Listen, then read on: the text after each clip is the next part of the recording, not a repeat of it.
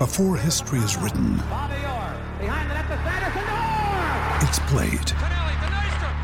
Before it's frozen in time, it's fought one shift at a time. Before it's etched in silver, it's carved in ice. What happens next will last forever. The Stanley Cup Final on ABC and ESPN Plus begins Saturday.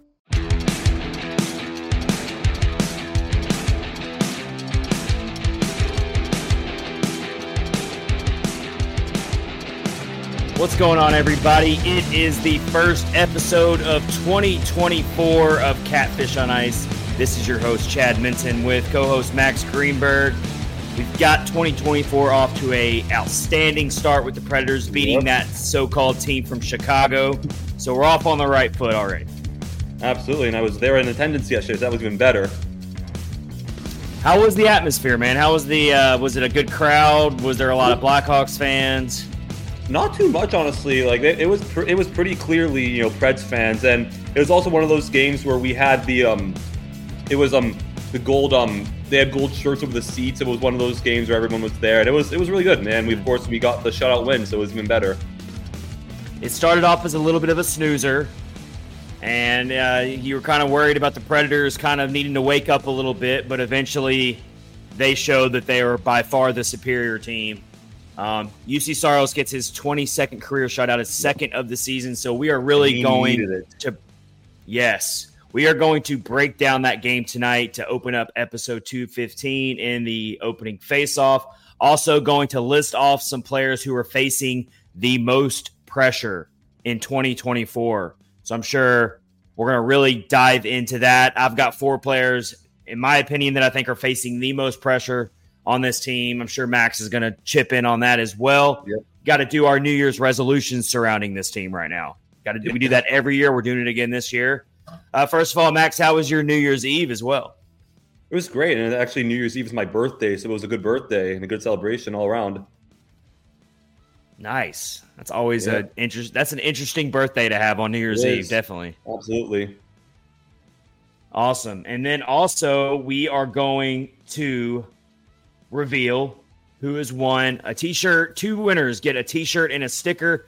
I've got the hat right here. I've got all the people who responded for this T-shirt that I'm wearing. Our new podcast T-shirt. I'm wearing it right now. And we've got some stickers. We will be sending them out to two random winners that I will be drawing out of this Preds hat live on the show. So stay tuned for that. We'll do that in the middle of the episode. Also, what else do we have to get into here? Um, let's see. Really, so a lot of things are going on out there about the Winter Classic. Of course, the Seattle Kraken won their Winter Classic game Yep. over the Vegas Golden Knights. So I want to throw a question out there to all of Smashville. Whenever the Predators finally get to host a Winter Classic, it might be a long ways down the road because Nissan Stadium is no longer going to be available Yeah. for that outdoor game. But just hypothetically, which team would you most want to see the Predators face if they hosted a Winter Classic? And honestly, I'm not sure how that's going to work moving forward because I mean, I, I'm at least I'm pretty sure the new stadium is not going to be retractable. Va- Vanderbilt Stadium, I think, is going to be the only option going forward. Ooh. It's not Yeah, I, that is I not think- ideal.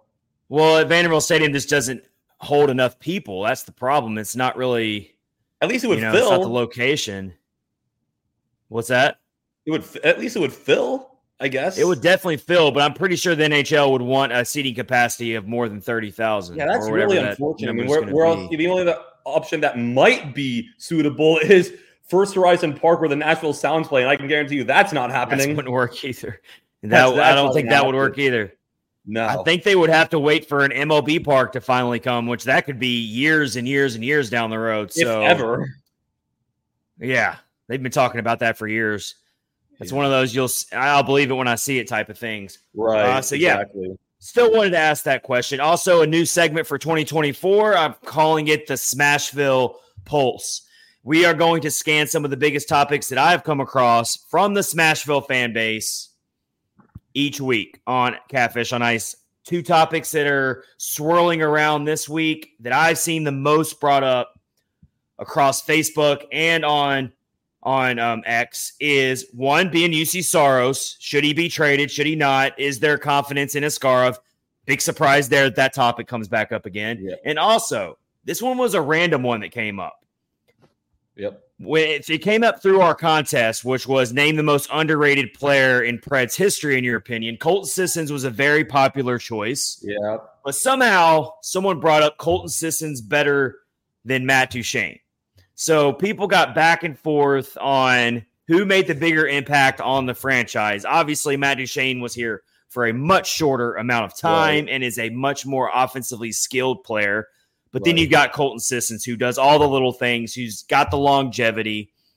That was an interesting debate. So I'm going to unpack some of those comments that I came across in Right. our new segment called the Smashville Pulse. So we'll do that to close out episode 215 of Catfish Ice, the first episode of 2024. So, Max, let's get into it. Let's start breaking down this 3 0 win for the Predators over the Blackhawks. They are now 3 0 and 0 against the Blackhawks this season. So, that's always a good thing. I don't care how bad the Blackhawks are, you'll always take three wins in a row over the Blackhawks for a Any season. day you beat the Blackhawks, no matter how good or bad you play, whenever you beat the Blackhawks, it's a good day, especially for the Preds. Yes, for sure. And of course, you shut down Connor Bedard. Three games, no goals, only one assist from Connor Nothing. Bedard in these three games. And in last night's game, he was held to no shot uh, shots on goal, which is just a- a really crazy stat in and of itself, Yeah. and is a huge testament to how well the Predators game plan defensively for this game. And their game plan was very straightforward. We are not going to let Connor Bedard beat us. And that's a very effective plan because for a team like the Blackhawks, because even with Bedard, that's still a bottom three roster in the league, and they don't have Taylor Hall. Very, yeah, and, and, and you look, they hel- they hold the Blackhawks to under one expected goal, which is just in, the, in today's oh. day and age in the NHL. I don't care who you're going up against. In today's day and age, that is just really, really difficult to Right. do. So the Predators came in with that game plan and worked it to a T. They held Connor Bedard out of, of, of this game. He didn't make any impact whatsoever on this game. And you just don't you like your chances against the Blackhawks when Connor Bedard's not making an impact. You really do. Absolutely. Yeah. I mean, he's literally their, yeah, like, like I said with Taylor Hall, how he's like their only guy, basically. And it was a snoozer, let's be honest here. I mean, the way this game opened up, the you know, the Predators were kind of fumbling around as well, even though they were dominating possession and the Blackhawks weren't doing much. It was a pretty boring game to watch there for a while. And then Gus Nyquist breaks through with what was you can call it a good shot by him, but it was also a really, really weak goal to give up by Soderblom. And it goes to show you why he's one of the worst goalies in the league statistically right now. So you take that goal, and then your other two goals from the Predators a five on three goal for a power play by Ryan O'Reilly, and then the empty netter from Luke Evangelista. Yeah, it, it did kind of have that feeling. I thought the first period was pretty good. I thought we kind of took it to him with with good pressure. We got some chances. Second period, I thought was really the main snoozer. And going into for a while in that third period, it felt like the Preds were kind of asking to let the Blackhawks side of the game. We were missing chances and penalties were happening. I was like, I was sitting there like, this we could let this go. I feel I honestly feel like you know if we were playing another team but the Blackhawks, it might have been a very different result. For sure. I was more worried about the Predators taking that penalty to close out what was at the second period, and they had to come out on the penalty kill to open Yep. the third period. Full two minutes. That- and we had one turning also point. the end the first period too. Lauzon had a penalty that carried over into the second, so that's not great. I mean, penalties still have not really been a non-issue under Brunette, and that's maybe an understatement. Honestly, they, they've they've still kind of been a problem.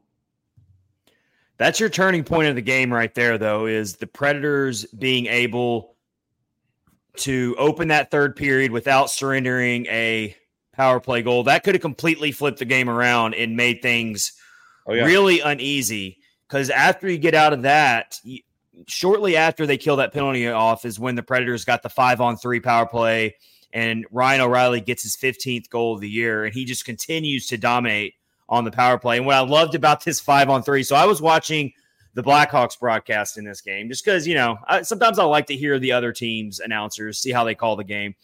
And I posted I posted the video on my um, on my X account if you want to go check it out. But it was such perfect timing. So right off the opening face off to open up this five on three uh, power play, the announcer goes on on and says, uh, huge penalty kill coming up for the Blackhawks to turn momentum around. And then not two seconds later, O'Reilly's there wide open it was net. Automatic. Just like it literally was right off the draw. It, like I was literally done. Like I was putting a tweet saying Preds on the five on three, the huge opportunity, then right right away, Forsberg to O'Reilly, done. Two point games tonight from Gus Nyquist and Ryan O'Reilly. Nyquist is on a six game point streak right now. He is on a tear lately. We like have just got to go ahead. Crazy well lately. I'm. I can go ahead and tell you right now. The vast majority of Smashville fans right now need to go ahead and say they got this one wrong, including myself. When Nyquist was signed, no one was getting all excited and crazy and and making a big deal about this signing. I thought it was a very underwhelming signing. I didn't see anything exciting about it at all. This guy is making a massive impact on the success that the Predators have had so far this season. He feel he he he was the final piece to the Predators finally having a secure top line, something they really haven't had since the Jofa line, the great day glory days of the Jofa line. So the fact that the Predators finally have a top line that they can absolutely trust and hopefully take into the playoffs with them if they qualify for the playoffs. Gus Nyquist is an underrated MVP of this team so far. Yeah, absolutely. And I was one of the, and I actually, and I, I have receipts over this. I wrote an article saying that was actually one of the signings that I was actually pretty on board with. And even then, I, I undersold it for what it was. Like I was like a decent signing for a team that's rebuilding. He'll be a good, you know, he'll be a good stopgap for the youngsters. But I did not, even I did not imagine he would have the impact he's having, especially in these past, like especially the past three games. He's been making plays these past three games, especially, and it's great to see a guy like that meshing so well with the top line. Also, speak again speaks to Brunette's system favoring the offensive style, and he's has great chemistry with Forsberg and O'Reilly. I mean, you can't overvalue how important it is to have a secure and reliable top line. All the great teams that are going to do anything special in the playoffs have a top line that, that, that they can just completely rely on. Yep. And the Predators, that was a blender. The top line was a blender for a long time under John Hynes. Like the whole Andrew time. Brunette. Andrew Brunette has his top line. And credit to Barry Trotz for identifying that Gus Nyquist could really, really help this team.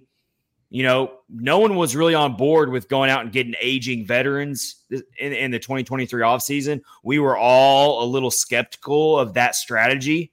And there are still plenty of fan, a segment of fans out there who still don't like the fact that they went out and signed aging veterans that aren't going to get the Predators to the next level of winning a Stanley Cup. That's a debate for another day.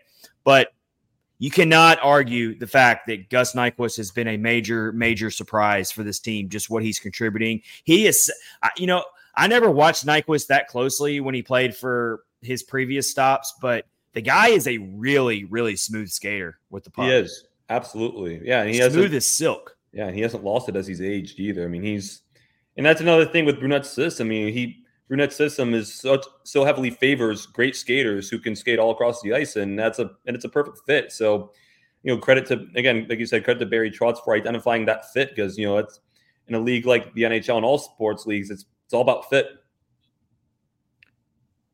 So Nyquist is already up to 29 points in 38 games this year. So he's played in all 38 games for the Predators so far. As we said, he's got a six game point streak going. So he is having a revival of his NHL career right now of sorts, and it looks like he has landed in the in, in, a great spot. If you look at both O'Reilly and Nyquist, they have really gotten rejuvenated with the with the Predators. You know, they've had accomplished NHL careers before they landed in Nashville this year, but they're kind of getting a new jolt back into their NHL careers um, with with Nashville right now. And if nothing else, and maybe I'm kind of maybe I'm kind of spoiling the party here, but if nothing else, Barry Trotz got a good asset that he could trade and get things in return. I mean, that's for a team like the Predators that are going to rebuild, and who knows it probably won't be traded this deadline, maybe next because he's got two years on his contract. But if Barry Trotz decides he wants to sell high on one of his players and get a good return, someone's going to pony up to pay for Gus Nyquist. And it's not like they're gonna have to retain salary. I mean, he's on a cheap deal. I think what's it like two or three, I think it's three million a year. That's still really good for a guy like Nyquist. And you need guys like that. If you're going to make the playoffs to be successful in the playoffs, you got to have veterans who have been there and done that. So, you know, just been really pleasantly surprised with what Nyquist has done for this team so far. Looking more at the stats here in this 3 0 win over the Blackhawks, uh, the Preds completely dominated possession in this game 36 shots on goal. Blackhawks only get 21. They dominate the faceoff circle. They go two for four on the power play. Um, the the giveaways and the takeaways are pretty pretty close there. The, and the Preds will play the Blackhawks one more time this year in April in Chicago. Let's go for that four game sweep again. How about oh, yeah. that? Oh yeah. Who doesn't? All right. So now looking at the standings, looking at the standings right now, the Predators holding on to that top wild card spot in the Western Conference with 43 points. Your second place team is in the wild card is the Arizona Coyotes.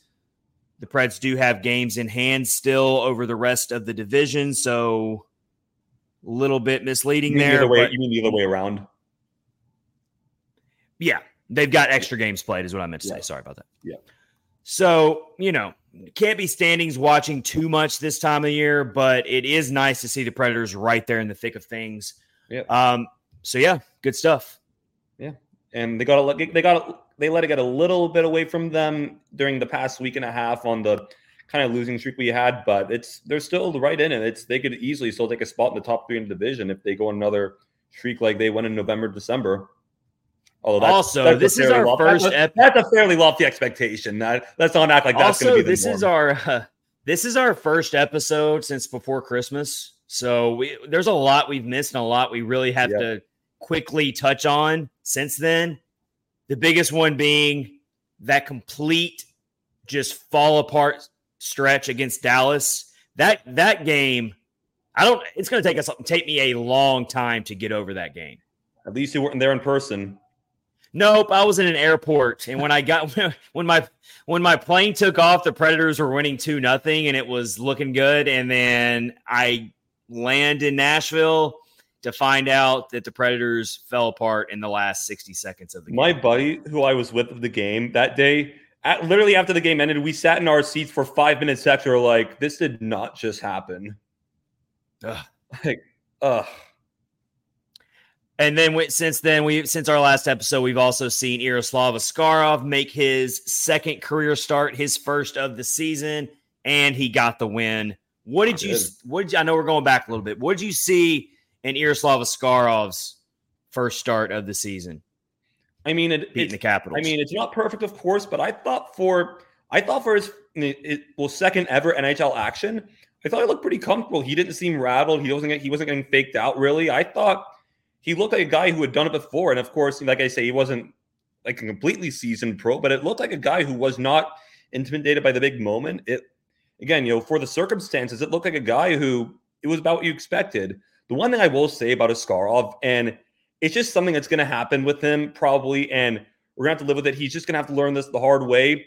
He's very prone to playing the puck, sometimes maybe a little mm. recklessly. One of these times yes. he's going to get burned, and we're going to say what we want, but he's just going to have to learn that lesson some point because he, sometimes he's got to learn the hard way. And I believe it, I believe it's bit him a few times in Milwaukee before.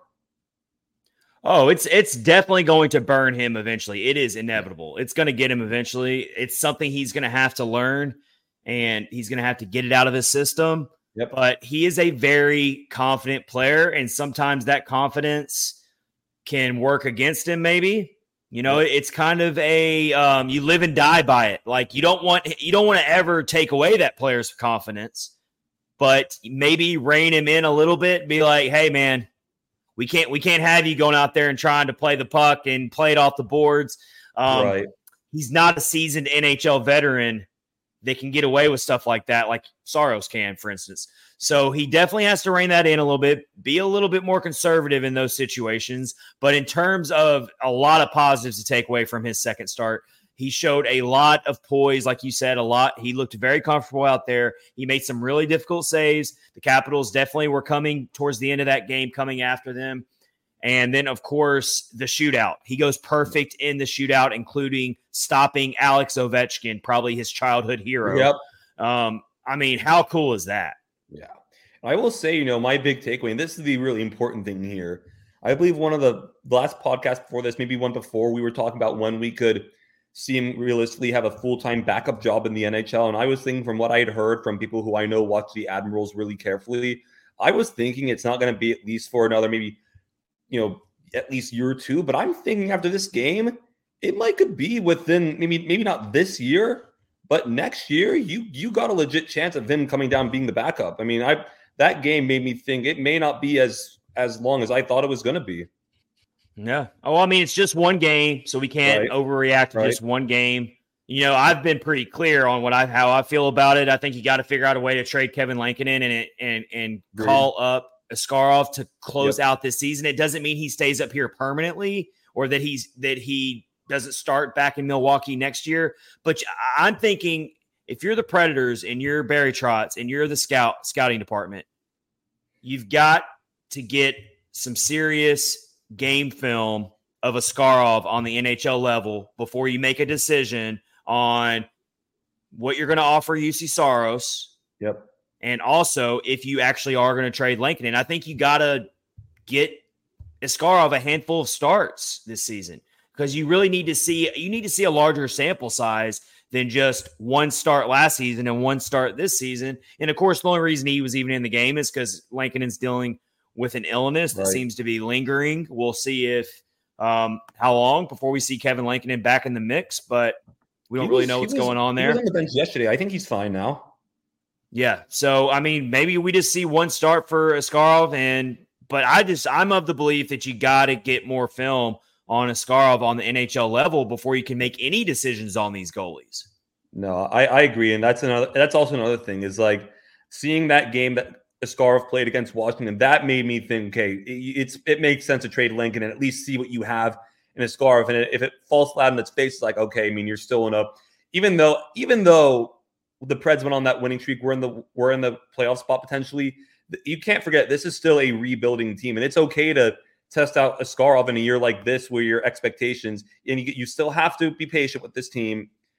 But in a year like this, it's okay to give Askarov the backup job at least towards the end of the year.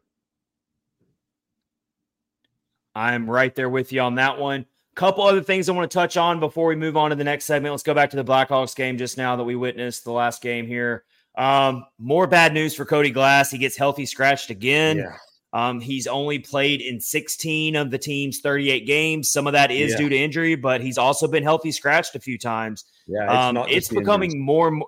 It's becoming more and more dim right now because right now the Predators are choosing to go with Michael McCarron at center um, instead of and Juuso Parssinen was at center this past game, and then of course Novak and O'Reilly are your top six centers.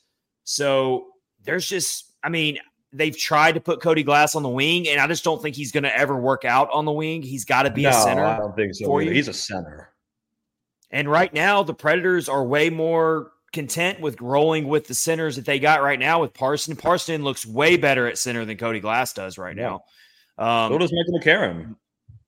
And Cody Glass doesn't fit the bill of being a fourth line center at all. No, not at all. you're not going to take away that. You're not going to take out that physicality that Michael McCarron brings you and force feed Cody Glass into the lineup where he's probably not going to excel in that spot. Yeah, so right now, Unfortunately, Cody Glass is on the outside looking in right now, and I don't know how he gets back in unless an injury happens.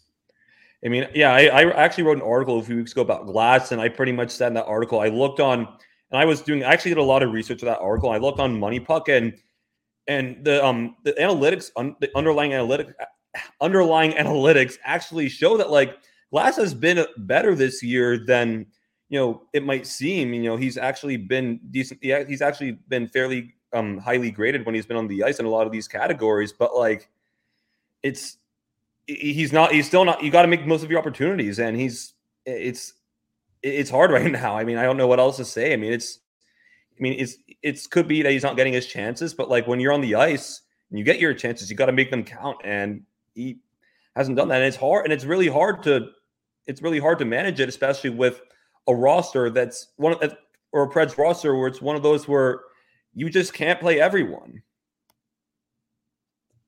Absolutely. So this is a perfect segue into our next segment of episode 215 of Catfish on Ice, and that is players facing the most pre- pressure for the Predators in 2024. This is just my opinion, but of course, I want to get everyone's thoughts on this as well. And so I've got it on the screen right here, my short list, and of course, perfect segue because Cody Glass is no is tops on my list right now yes. of players facing the most pressure in 2024. List, Yeah, no argument there. So, what is what, how does Cody Glass get back into the Predators lineup? Well, I mean, I'm not saying he's not going to play another game. He's obviously they're going to give him another no, chance no. at some point to get back in there. But then who do you scratch to get Cody Glass back in? Um, maybe Trenin gets Trenin got scratched recently, and I've got him on yep. my list as well, but for a different reason. But man, I just don't know how you put Cody Glass in right now, unfortunately, because no one else on this team is playing poorly enough to justify taking them out to put glass in. That's the problem you have right now. Yeah, I mean, yeah, it, it, and I, I mean he's playing well, but like because of the center, do you take out Michael McCarron and maybe bump Colton Sissons down to fourth because he kind of fits that bill better? I mean, you you got a lot of tough decisions to make, and it's also reason you know you could that's why it may be easier to trade a guy like Trenin at the deadline because you know you got you got to make room at some point. I mean, you can't just you can't be sitting Cody Glass forever. That's just not signed good for anyone. I mean, he signed for another year as well. So yeah. he's at a $2.5 million cap hit. He's got one year left.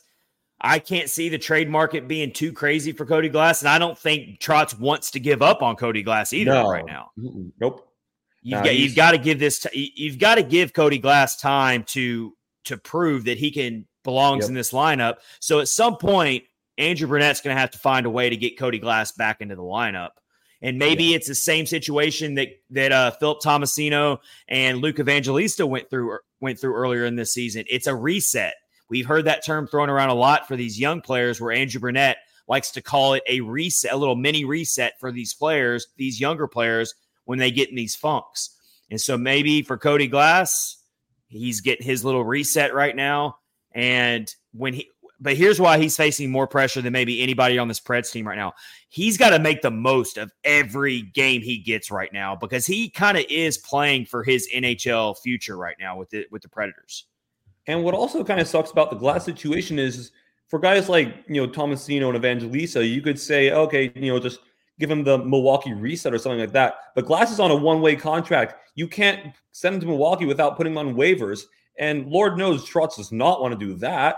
Like no. there's you either play him in Nashville or not at all. Oh, I think Cody Glass would absolutely be claimed on waivers if you. Oh yeah, would not no clear waivers. No chance he makes it through. No waivers. chance. No, not at all. Got a lot of people jumping in the comments here. Active chat room tonight, so I appreciate all of you. Get the conversation going in the comments. We got Buster in here saying, "Hey," we got Nikki in here. Mike Twitter is on here. Uh, we got Shashkatu Tiger in here saying good evening to everybody. Justin Gambino's in here. Man, we got a packed house Justin, tonight. I love to see it. love to tonight. see it. All right, so let's move down my list here. Let's get to Yakov Trenin. I've been talking about this a lot as well. I've written about it. Yep. I got a lot of pushback. I got a lot of pushback, especially on Facebook from a lot of fans thinking that I'm posting fake news and all this stuff. And I'm like, look, I'm not saying he's for sure getting traded. I am not an insider. I am just like you guys. I post my thoughts and my opinions about the Predators. My opinion and my thought is that Yakov Trenin is going to be very, very difficult to re sign in free agency. Absolutely. And it would be one of those situations where you don't want to lose this particular player, but you might not have a choice, especially with a Juuse Saros contract extension that's looming over us. You've got some other really important free agents that yeah. you have to get signed, including Tommy Novak this offseason. So I, I don't know. I just, I mean, and Yakov Trenin is not an old player by any means, but he's also kind of starting to get into that middle part of his career where you feel like his ceiling is pretty low and he is who he is. He's very important to your team. Yeah, you don't want to lose him, but he's probably hit his ceiling. I don't see him suddenly yeah. becoming a 50 point scorer or anything like that. Yeah, no, I, I very much think Yakov Trenin's a player who he is what he is, and you know, you you don't ideally want to lose him, but you don't want you certainly don't want to lose him for nothing with the with how you know with with how um crazy this roster is right now with you know guys not being able not everyone able to play you might just be better off getting a you know mid round draft pick for him and just saying you know but at least we got something we can make more room on the roster for guys like Cody Glass to come in and play I mean yeah I, I very much agree that Trenin's someone who you know should be trade bait at the deadline and he probably won't and he probably won't again you can't resign everyone that's for sure you know you got a, there's a lot of players that the Preds have UFAs and RFAs but yeah you know I for a guy like Trenin, I would definitely trade him for, you know, a mid round pick. And, you know, and you're right in the sense that, you know, he is what he is. And he's not just suddenly going to become this top six. I mean, Col- I mean, Colton Sissons has had a breakout year this year, but I, I don't see Trenin being as the player Sissons is. And I think you'd very much agree with that. Oh, for sure. So I'm pulling up. I mean, I've, I've looked at this list a million times, but I'm going to pull it up again just so I make sure I get it right. So your 2024 free agents coming up, both RFAs and UFAs for the Predators coming up in the 2024 offseason. You've got seven Fords on this roster who will be either a UFA or an RFA yep. this offseason. You know for sure that Tomasino, Parssinen, and Novak are all top priorities to be re-signed because they are your young core. They are your young nucleus that should be that you have to keep as part of the retool that you're talking about. It should be pretty easy to get all three of those players uh, re signed with no problems at all. But then you go further down the list. Michael McCarron is a UFA, Kiefer Sherwood is a UFA, and Cole Smith is a UFA. They're all signed to very minimal deals right now.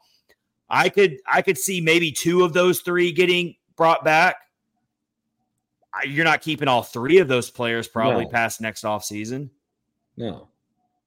Yeah, again, you again you just can't keep everyone. You just you can't do it in a cap league. And the Preds, the Preds having so many guys, they got to bring back. It yeah, I mean, someone is someone's going to be collateral damage at the end of the day. So the reason why I put Trenin on this list is facing pressure is he's kind of playing for for the market for his market value. He's playing. He he needs to have a kind of a career type of year for him. He needs to definitely up his point production a little bit. I think he's got like nine points this year, um, which I mean, everyone goes off points. I know he does everything else. He does a lot of things well, but if he's going to be on the open market, if he's trying to play for a pay raise, um, if the Predators aren't willing to give him that pay raise and he's trying to stand out to another team out there on the open market or on the trade market for that matter, he's facing pressure. He needs to show out. He needs to play really, really well and and secure himself if he wants to stay with the Predators, then he needs to give the Predators no choice but to re-sign him, and he has to do that through his own individual play. And I'm not so sure that he's done enough to really stand out and make Barry Trotz feel like he has to re-sign this guy. I don't think he's done enough.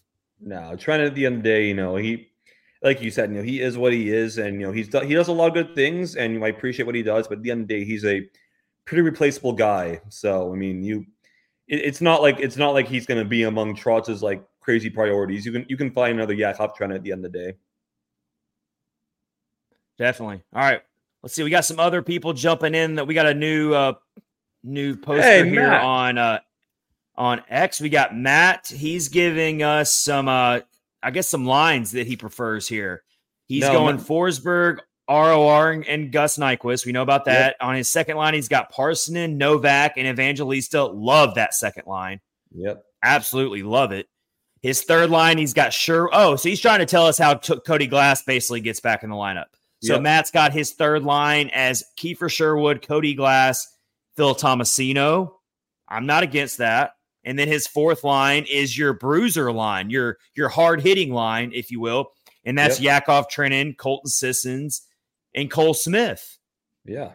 And if you kind of like Trent, that lineup, if you trade Trent at the deadline, you can certainly bump Sissons over to the wing and put McCarron at center, or vice versa. So yeah, no, for sure. Yeah, so this lineup takes Michael McCarron out and puts uh, Cody Glass back in. So yep. I don't know. I just don't know though that, that this organization seems to really, really love Michael McCarron in there. Like he's he's been a mainstay on that fourth line. It's you know? it, McCarron's a tough deal for me, honestly, and I love what he does, but at the same time, I mean, it's I mean, one of those one of those grinders is going to have to go out for a guy like Glass get back in. I mean, it, there's no there's no easy decision there whatsoever. All right, Got some other comments on here. Cole Smith, 100%. From Nikki. Uh, Buster jumps in and says uh, that he wants uh, Sherwood back.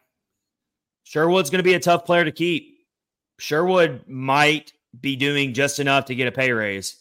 Um, so I don't know. It's going to be tough. Yeah, Sherwood's actually one uh, of guys I would like to keep too. Shashka Tooth Tiger jumps in and says, to be honest, Trenin, Sissons, and Forsberg are the players we still have that I really believe in. All right. A huge, huge segment of the fan base loves Yakov Trenin. They do not want to see him be lost. I got plenty of that pushback from the fans when I when I wrote my Yakov Trenin article um, about a week ago on this exact subject. It's a very, very touchy subject for Smashville fans. I totally understand why. Let's move down the list. Tyson Barrie, pretty obvious one. He's facing a lot of pressure, not because he has a future in Nashville, because, but because he's trying to find his next team. He is definitely trying to audition for his next team. But unfortunately for Tyson Barrie, he's getting very sp- sporadic playing time right now. Yeah, I mean, and he is dealing with injury right now, so that's definitely part of it. But it's also, I mean, his play on this year has not really been inspiring enough for a team to really say, yeah, like we want him. He's he's been up and down, honestly. On maybe at best, he's it's been a bit of a rough year for Barrie. And you know, you're looking at the Predators' defensive uh, alignment right here. I really, really love that that Fabbro is back on the top pairing with Roman Josi. I mean, you those two got to stay together.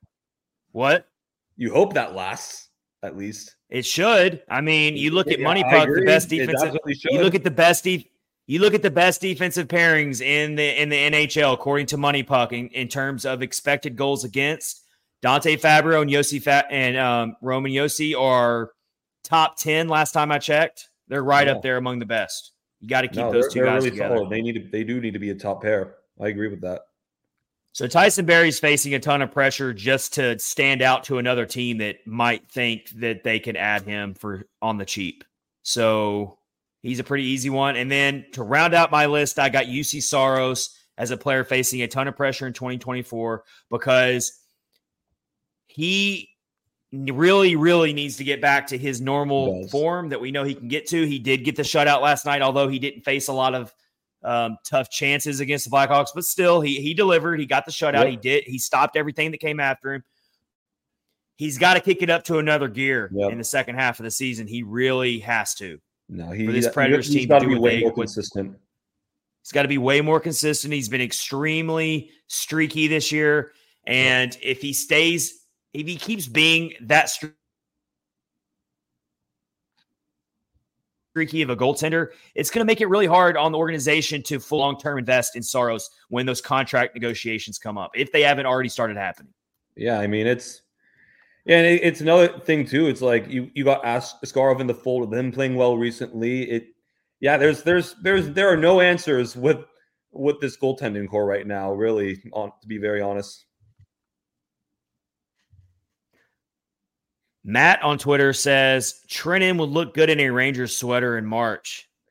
And Matt over here is a Rangers going to- and so he and we've actually Matt and I interact with each other a lot, like a lot um individually, and he we, we talk about how Trenin might be a player they look at because the Rangers are going to have to um get some depth of their bottom six to go to the playoffs. Oh, any team contending for the playoffs that's not content with their uh with their depth they're going to be very interested in someone like Yakov Trenin. So just keep that in mind. Yep. All right. So, uh, Max, anyone else you would submit to this list of players facing the most pre- pressure for the Predators in 2024? I do have I do have one more, and that's Alexander Carrier. He's going to be a okay. UFA at the end of this year, and a big part of the reason I have him on there is because Carrier's been pretty solid, you know, defensively, but his offensive game, a part of his game that he is you know known to be good at, it has not been sharp this year. If you look up, if you look on Money Puck and you look at like the offensive categories, he's near the bottom in pretty much every one. And not only for a team like the Predators to be to want to keep him, for other teams out there to really want to you know pay him and bring him on as a huge member of their team, he's got to get that offensive game going, or or else he may not be the commodity we once thought he was going to be. I mean, that's yeah, like that's such a part of his game, and he has to be. It has to be better at this point. It's this is his third full year, and you thought at this point it would be taking a good step up, but it just hasn't at this point, and it's got to get better for him. Yeah, and I mean, yeah, he's a UFA as well in 2024. So, yeah. I mean, free agency is going to be very, very interesting for this team, no matter where they finish, whether they make the playoffs or not. Yeah, uh, it's it's it's we haven't really seen Barry Trotz fully go through an offseason yet. He was technically making decisions, even though he wasn't the official title yet this past offseason, but we know he was very much involved yeah. in getting Ryan O'Reilly and all that. But this is going to be his first offseason as general manager where he has to really try to keep players within the organization that he doesn't want to lose. We haven't seen him do that yet. We haven't seen him go through an offseason like that. More, eh, eh, more so than that, this is going to be his first deadline, that trade deadline he's going to have on his own. Because last time that happened, you know, David Poile was still there, and he could, at that point he was still kind of in the shadow. But you know, once the offseason began, you know, mm. we knew it was pretty much Trotz. But deadline, that's a different story. We're gonna see how Trotz handles handles this on his very own. Oh yeah, and we really, really have no idea, no idea at all how Trotz is going to handle this trade deadline. We have no idea. We're two months no, away, no. basically. Two months away. Yeah. It's going to come up quick. A lot can happen in the standings between now and then that'll dictate how Trotz handles it. I know a lot of people are nervous about it. I sitting here in January, I feel like Trotz is not going to do that much. Simply put, because I don't think there's a whole lot out there to go after. If anything, he's going to trade a player or two off the roster to I make agree. room yeah. for more players to move up. No, I don't think the Preds is a huge buyer yet. They're not there yet. They they got to go a little more and get, become a little more established. But I if I, I definitely see us, if anything else, being more sellers than buyers. Because if, if anything, yeah. we have too many roster spots taken up. Exactly. If you add more, I don't see how it, happens, but we have plenty of time to talk about that um, coming up here in the next couple months. So we don't want to dive too far into that. So those are our players that we feel like are facing the most pressure right now for the Predators. Heading in now that we are in 2024 and going into the second half of the season. All right, let's tell you about DraftKings. We still have an awesome NHL offer going for you right now. Bet the action on the ice with DraftKings Sportsbook. I'm going to go ahead and pull up the NHL matchups for Thursday. If you're listening to this podcast today, we got a lot of we let's check out the NHL games that we got on the Thursday slate. So, Thursday, January 4th, we got the Buffalo Sabres at the Montreal Canadiens and you've got the Sabres as the favorites there. You got the Blue Jackets at the Flyers, with the Flyers being the favorites. You got the Bruins at home against the Pittsburgh Penguins as the favorites. And ooh, heavy, about as heavy of a favorite as you'll ever see in a hockey game. The New York Rangers are heavy, heavy favorites at home against the Chicago Blackhawks. Yeah. You got the Lightning at the Wild in a very close matchup, according to DraftKings. Canucks at the Blues, Avalanche at the Dallas Stars, probably your matchup of the night right there. Yeah. And then you've got the Flames at the Nashville Predators.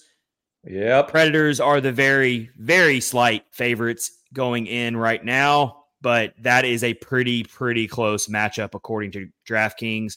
The Islanders at the Coyotes, Senators at the Kraken, Panthers at the Golden Knights, Red Wings at the Kings, and Jets at the Sharks. So, in other words, a full slate of NHL games for you on this Thursday, January 4th. And so, with that, let's tell you about our offer with DraftKings. Download the app now and use code THPN. New customers can get 150 bucks instantly in bonus bets for betting just $5 on hockey. That's code THPN only on DraftKings Sportsbook, an official sports betting partner of the NHL. The crown is yours. Bonus bets expire 168 hours after issuance. Gambling problem? Call 1 800 Gambler or visit www.1800Gambler.net. In New York, call 8778 H O P E N Y or text H O P E N Y. That's 467 369. In Connecticut, help is available for problem gambling. Call 888 789 7777 or visit ccpg.org. Please play responsibly on behalf of Boot Hill Casino and Resort. 21 plus age varies by jurisdiction, void in Ontario. Bonus bets expire 168 hours after issuance. See dkng.com slash hockey for eligibility and deposit restrictions, terms, and responsible gaming resources. NHL and the NHL Shield are registered trademarks of the National Hockey League. Copyright NHL 2023, all rights reserved. So let's move on to our New Year's resolutions for the Predators. We did this last year uh, with Rich Howe on the show. And um, I would have to go back and remember what all my New Year's resolutions were and if I lived up to them. Honestly, I'm already starting to forget what my resolutions for 2023 were when it came to the Predators. So I'll have to go back to the tape and watch that again. But let's do our 2024 resolutions, Max. Give me yours first. So are we talking about like us personally or like for the team? Yeah. I us mean, personally? yeah, tied into the team. so I'm not gonna lie. I was kind of waiting for you to say so I can piggyback off it. Can you you go first and give your resolutions? Oh, you're gonna make me go first, huh? Yeah. You gotta shoot you guys straight. My there. New Year's my New Year's resolution for the Predators for the team would be for Nashville to finally regain that playoff atmosphere if they yeah. make it in the playoffs. Yeah. Smashville playoffs weren't didn't feel the same the last couple years when they did make the playoffs against because they were heavy underdogs and we really didn't feel like there was a lot to hope for. If they were to make the playoffs this year, I think the atmosphere and the intensity would feel so much different because it's Barry Trotz's team now. Right. It's Andrew Brunette's team. There's a new life. There's a new you know, revitalization of this team with the speed they have now and the young kids. If this team were to make the playoffs, that Smashville playoff atmosphere, I think, would come back. The playoff atmosphere that we had in 2017, and even the years before they went to the Stanley Cup, the, the, the atmosphere for Nashville Predators home playoff games were some of the best in the league at the time. I want to see that come back. That's my resolution for this team. I would say my resolution is kind of a boring one because I'm kind of piggybacking off what we were talking about. But this team needs to figure out their lineup decisions and just have a group they go in night in and night out, and they don't really deviate from. It's just gotta. You, you again, you just you can't keep switching guys, especially on the defense with the how you know Dante Fabbro and other guys are switched out repeatedly. You you got to figure something out there, and because it's it's only fair to the it's only fair to the players and everyone else. You know, no one wants to, you know, because it's Again, it's harder to gain chemistry that way. So we got to just figure out a consistent few lines and just roll with them through the remainder of the year because right now this roster is not the typical way you'd say a mess, but this roster in terms of how many decisions you have is kind of a mess right now. Yeah. And I think it's going to continue to be that way for a little bit just because yep. even halfway through the season now, still a lot of trial and error going on here. Yep. Still a lot that Andrew Brunette's trying to figure out. But I do think he's starting to really get an idea of what he wants. Yeah. Especially with Josi and Fabbro back on the same pairing together, especially with your top line. And even your second line looks pretty looks pretty good right now with Novak yeah. centering the second line. So I do think he's starting to really be set on most of his lines, but there's just there's a lot of um, X factors right now that he's still trying to figure out. And he he got the first line, which is really good. He that's not changing, but you got to get the rest of the team. You know, one line is not your whole team, so you got to get some. You got to get more consistency in there because yeah, this roster has a this roster's got a lot of questions right now. Here's my next New Year's resolution. This can be settled very, very quickly, very early in 2024. I'm talking like in the next few days. Avenge the Dallas loss. Yeah. Beat the Dallas Stars in one of these next two games coming up, and I will feel so much better I just feel like I know that the Predators have had some some success over the last couple years against Dallas. I know they kept them out of the playoffs that one year, but yep. it really feels like Dallas just owns this franchise right now. You know, we went through some. You know, we we had the playoff series against them and we lost to them. Then we went kind of the few years when um the co the um the COVID shortened year. Then the year after that, we kind of felt like we were having some success against them, and now it kind of feels like they've taken it back. It's been it's been kind of back and forth between what team really owns each other in this rivalry, which is kind of crazy. It's turned out to be a great rivalry, by yeah, the way. Absolutely. Absolutely. It really has been. But the Predators um, are going to get a chance really soon to avenge that. And I don't I, that that bad taste is going to stick in my mouth. That loss right before Christmas, that's going to stick in my mouth until the Predators beat the Dallas Stars head to head. And what sucks so bad about that loss is I highly regard the Dallas Stars as a top Stanley Cup contender right now. And to just yeah. completely fall apart and give them that game in the last 60 seconds yeah. is just such a gut punch. So I really want to see if that was just a fluke or if the Predators really are a team that can go toe to toe with someone like Dallas. And what better way to, to do that than your next matchup against Dallas? You go out there and you leave no stone unturned and you play a 60 minute game. When you have Dallas down, you keep them down. You don't let them back in. They're such a good team. You don't need to do them any favors. Right. That's that's something I really, really want to see happen. It's just a really important you, game. And then you play them next Friday again in Dallas. So you got two you got two matchups with Dallas really quickly. So and it's really, really big for the standings. If the Predators want to be in that top three, if they want to be considered in that top three with Winnipeg and Colorado and Dallas, they got to win these games. They can't yep. just beat up on Chicago and some of these lesser lesser teams. They got to start beating the top teams. They've got a couple impressive wins this year. They beat New York early in the season. They got to win over Toronto. They beat Colorado in that exciting fashion, but they need to they need to start beating some of these teams when they have them down. So let's see what they can do against Dallas in the rematch. Two rematches. Yep. yep. I would say my next resolution. Right. Oh, can I go ne- next one? No, go ahead. Yeah. yeah. I would say my next resolution is for this team to find a way to not be as streaky one way or another. Because like the Preds have honestly so far halfway through the year, it's been a team where we it's kind of hard to get a read on them because they start off the year 5 10 and 0 like really bad then we had the month long stretch of 13 3 0 then we kind of cooled down after that then we beat chicago yesterday although we didn't play our best hockey so what you got to figure out what this team is one way or another and you know you would you would think that the over time the law of averages is going to play out and you're going to start to not be quite as streaky but you know one way or another we got to get an answer as to what this team is. That's going to mm-hmm. give us an idea of like, are we, should we buy? Should we sell? What should we do at the deadline? Like, it's, you got to answer that. You got to answer that question.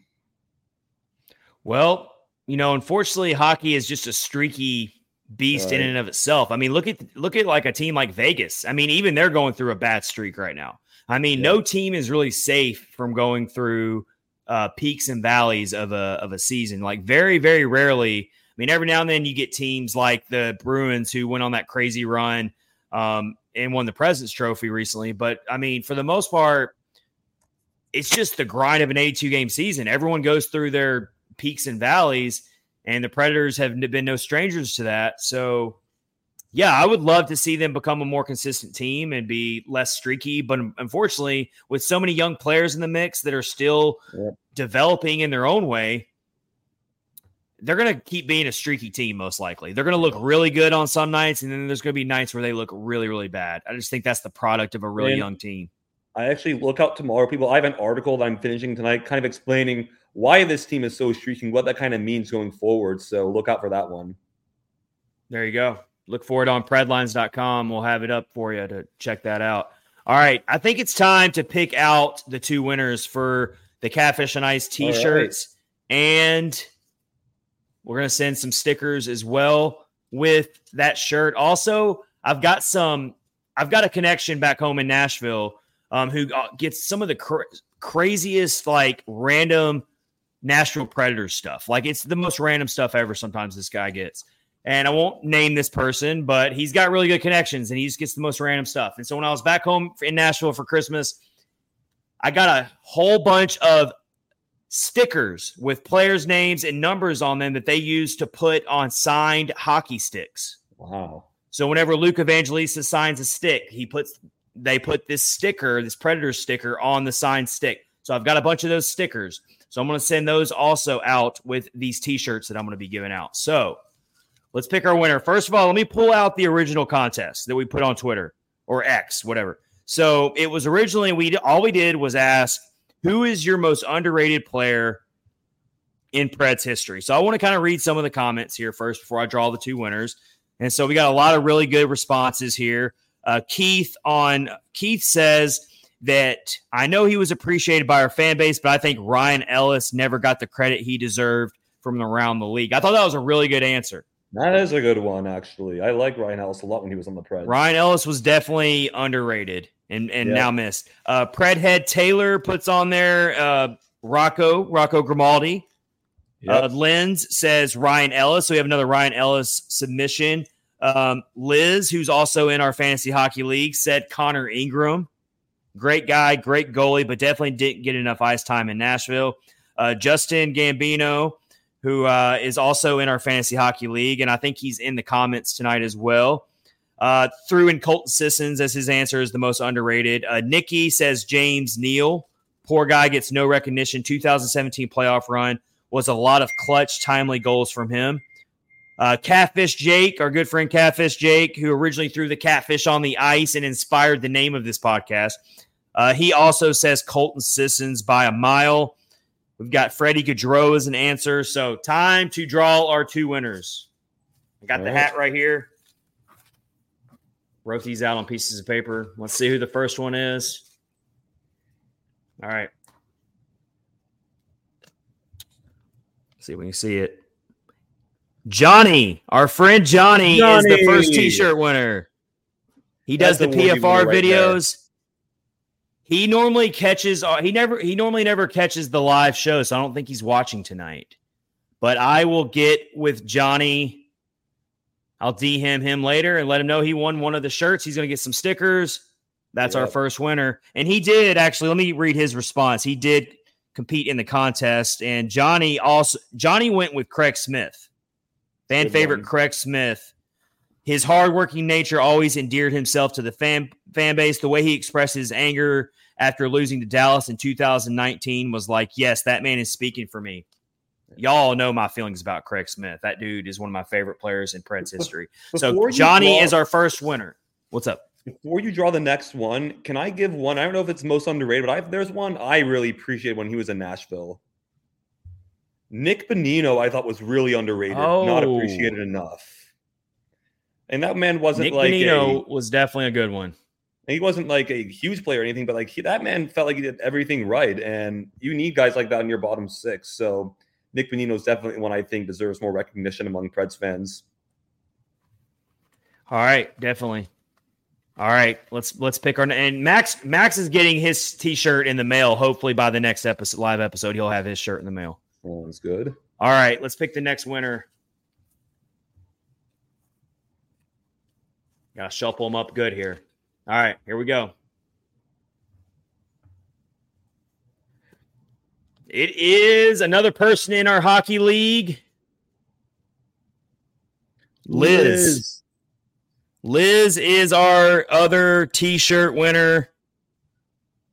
She's the hockey goalie. She's in our league. Yep. She's awesome. Sometimes she jumps into live episodes. So Johnny and Liz are our t-shirt winners for this contest. I've got a few more shirts left, so I'll probably do another giveaway at some point. We're going to get more shirts made, going to get some new hats made as well. So we got more merchandise coming down the pipe. So Liz and Johnny, congratulations. You've won our two shirts and stickers and player hockey stick stickers as well. So I got, I think I got some Tomasino stickers, some Luke Evangelista stickers. Um, a few other players on. Maybe Colton Sissons is one of them. So I'll have them pick out what stickers they want. So I'll get with them. Awesome. Love giving away stuff. So let's move along here in episode 215 of Catfish on Ice. Something I forgot to mention in the intro, but I definitely want to touch on it with you, Max. So tomorrow, the NHL will announce their first 32 All Star selections. Each team gets an All Star pick. So are we pretty pretty positive that Filip Forsberg is going to be our first yeah. All Star selection? Yeah, most likely. So. Yeah, I would think so. Yeah. So after that, the fans get to vote on the remaining 12 players. Aside from Filip Forsberg, who do you think is most deserving of getting an All Star selection from the fan vote? I think it's probably Ryan O'Reilly would be the most popular choice. Him or Roman Josi. Roman Josi is always going to get a lot yep. in the fan vote. He is, and he's Josi's always going to get the fan vote. And he's I'm probably going to put my I'm probably going to put my fan vote to Ryan O'Reilly though. Okay. Just because the way he is so quickly came into this franchise and came into this organization and made his impact instantly. There was no learning curve. There was no easing into it and taking some time to get comfortable. The guy literally scored a power play goal in his NHL Preds debut against. Tampa. So the guy just never missed a beat right when he came in. His leadership is so obvious on the ice and the way the young players feed off him. So my vote would definitely go to Ryan O'Reilly in the fan vote, but Roman Josi is always going to be a safe bet as well. And he's number seven among defensemen in points, so that's a pretty big deal too. Again, points aren't everything, but just so Josi is still Josi. Not so sure that the Predators will actually get anybody in on the fan vote because, of course, it's a popularity contest. It's yeah. not necessarily about skills. And um, if we know anything about the fan vote, usually the big market teams are the teams that get all the uh, fan voted players. But we'll see. We'll see how that goes. Yep. So, tomorrow or today, I should say, if you're listening the next day, we will find out each all star selection from each team because all 32 teams get representation fully expecting it's going to be Filip Forsberg for the Predators. All right. All right. We're about to wrap up episode 215 of Catfish on Ice. But before we do that, got a couple more things to get into. The Winter Classic came and went. Did you get a chance to watch the Winter Classic, Max, uh, with the Seattle Kraken shutting out the the Golden Knights? You know, not as much as I would like because it always interferes with the college football playoff that and and look, so got some pretty rough numbers ratings wise, TV ratings wise. Did you see these numbers? No, I did not. Max, when it, oh, it's not good. It's not good. Oh, so no. let me pull it up here. So the 2024 Winter Classic TV ratings was the lowest, the lowest TV rating since 2008. And that was the first year of it. If I if yeah, I'm remembering the, correctly. So I get so I guess that's the lowest in the history of the Winter Classic. Oh, that's not one. Good. So they averaged 1.1 million viewers. Of course, it was broadcast on TNT and truTV. Not easy going up against the college football playoff. No, that's um, never to work. Just out. looking. So this comes from Braylon Breeze on X. I want to make sure I give credit for who posted this. Um, but yeah, so 1.1 million viewers for Vegas versus Seattle. Last year, in comparison, it was 1.78 million viewers for Pittsburgh versus Boston. The year before that, it was pretty low. It was 1.36 million for St. Louis and Minnesota. And then the Preds Dallas Stars Winter Classic um, from the Cotton Bowl was 1.97 million viewers. That's actually the highest rated Winter Classic in the last five years. Yeah, that's the last. Yeah, the last four years. Last four years. I'm sorry. And what, what kind of killed the NHL this time because because because it was in Seattle, it's a few hours behind. So the game started at two o'clock central. The playoff was starting at four. At the playoff game starting at four p.m. Not to mention there were other games going, including um, the Tennessee Vols game, which I watched. So it was like, what am I going to do? Yeah, it's it's really tough, and I think that one of the problems the NHL is running into is it's not the Winter Classic has kind of lost its um it, you got the stadium series games now and stuff and it's like the whole outdoor thing doesn't really draw people in anymore like it used to. And it's like when they also, first started it's another regular season game. Yeah. When they first started it, when they first started the outdoor game, it was it was like must watch if you were a hockey fan. But now I'm not so sure that it's must watch, you know, and like it's just, the NHL is going to have to figure out a way to spark interest in it again because right now I just don't. I, it's just not as special of, a, of, an event as it used to be. Now, with that said, if Nashville ever hosts a oh God. a, a Winter Classic, I will be there. I will oh, do whatever it takes to be there. Oh, but the problem is, we already kind of talked about it.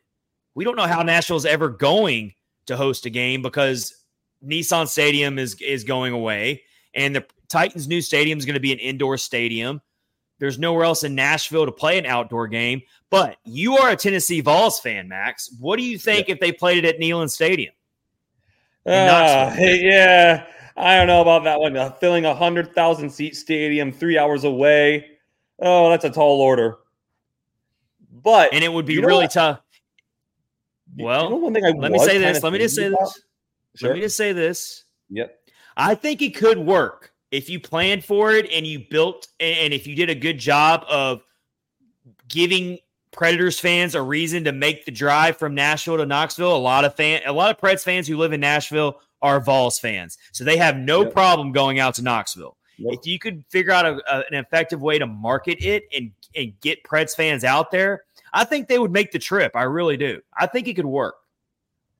So I was thinking kind of one thing on a Preds game, not in Nashville, whether it was Winter Classic Stadium Series, whatever it was if the NHL decided to do neutral site games, I think one thing that could really work out Blues versus Predators in Memphis, Liberty Bowl.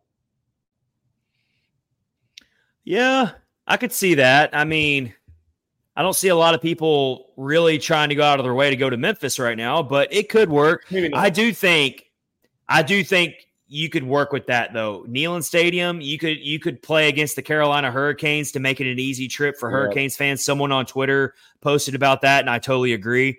Um, they've already kind of got some bad blood with each other. The Canes and the Predators do. The, both fan bases. That'd be an easy drive for Carolina fans. It'd be an easy. You'd have a central location. You, the ho- hockey, the NHL could sell it as hockey in the mountains. I mean, I think it could work. I really do. And that could honestly be another one of those kind of neutral sites, if you will. The NHL, honestly, they should start doing neutral sites for some of these, these outdoor games. For example, could you imagine Wild Blackhawks at Lambeau Field in Green Bay? It'd be cool. Be really cool. Crazy. But not Preds, so, so let's go, won't go too far there. So who would be your top team that you would want to see the Predators face if they hosted a Winter Classic? I think it's Dallas Stars, a rematch of the Cotton Bowl game. Easy choice for me. If it's not the Stars, then I would pick the Hur- Hur- Hurricanes because you want to, you really want to see the Predators face another Southern team. I think that just works well. It's easy to market it when you've got two teams from the South playing each other. So for me, it would be Dallas one, my top preferred opponent. Have a rematch of the Winter Classic from Dallas or from the Cotton Bowl, or against the Hurricanes at Neyland Stadium, that would be really cool as well. I, I, I would have said the Stars, but we already played them. I would like to see the Blues if we hosted a Winter Classic. That's a good choice. I think that well. would be good. Like St. Louis really close. That'd be an easy drive for them. I think that'd be really cool. Yeah. Against the Blues. Definitely. All right, we are going to round out episode 215 of Catfish on Ice presented by DraftKings, part of the Hockey Podcast Network. If you're catching us on YouTube right now, we appreciate a subscribe down at the bottom. That'd be really helpful. Appreciate you watching. All right, so Smashville Pulse. It's a new segment we're going to try here in 2024 where we look up what's going on on social media. What are Predators fans talking about? And so let me start with how people feel about the Juuse Saros trade rumors. And I'm seeing a split fan base right now. A lot of people are loyal to, to Juuse Saros. A lot of people are ready to trade him. Seeing a lot of that from the fans out there. Um, whereas if you would have asked that question a year or two ago, I think a lot more people would have been on board with Juuse Saros is untouchable. I'm not seeing that now from fans across social media. A lot more fans are starting to come around with the business decision here of let's flip Juuse Saros now and move on and get get a king's ransom for him. I'm seeing a you lot know, of fans come that way. Yeah. It it's tough, honestly. You know, it's from what we've seen with Barry Trotz, it seems like he really wants to keep Saros. And like I and I can't, you know, it's one of those things where you really can't blame him for that. You know, you it's hard to, you know, part with goaltenders like that when you have them.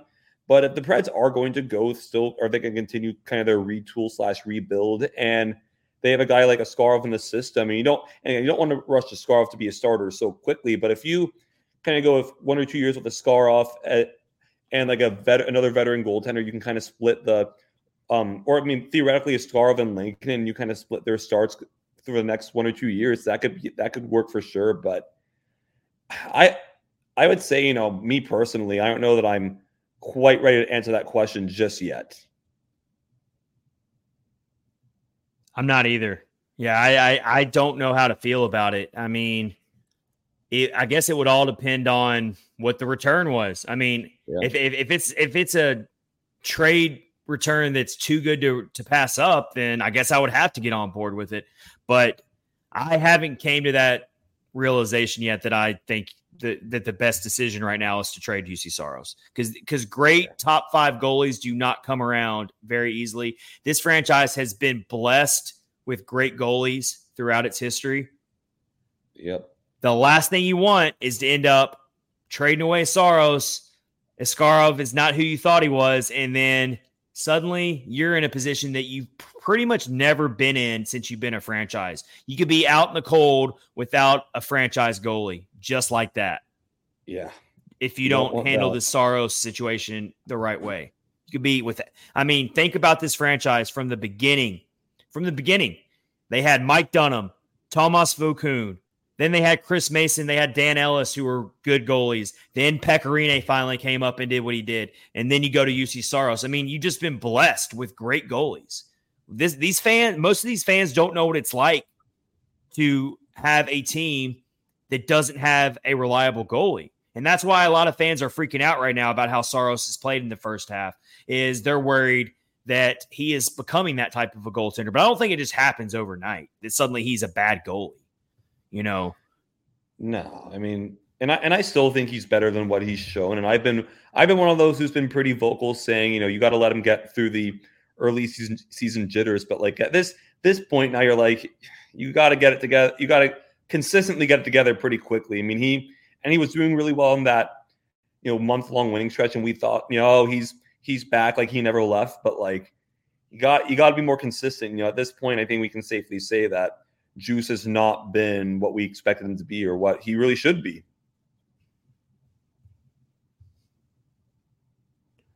Yep.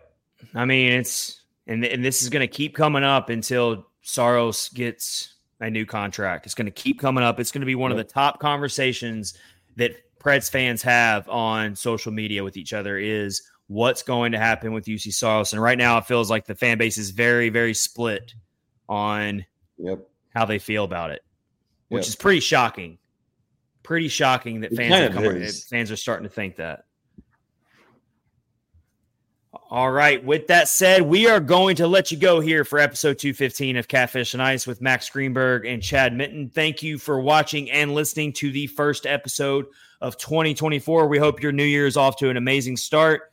We will see you next week for a new episode. Congrats to the winners of the two shirts and the stickers and we will be getting in touch with you soon. We will do more merchandise giveaways in the coming weeks, so stay tuned for that. Follow us on X at Catfish Ice on Facebook and also hit subscribe on YouTube. Until then, everyone stay safe and take care. We'll see you next time. See you guys later.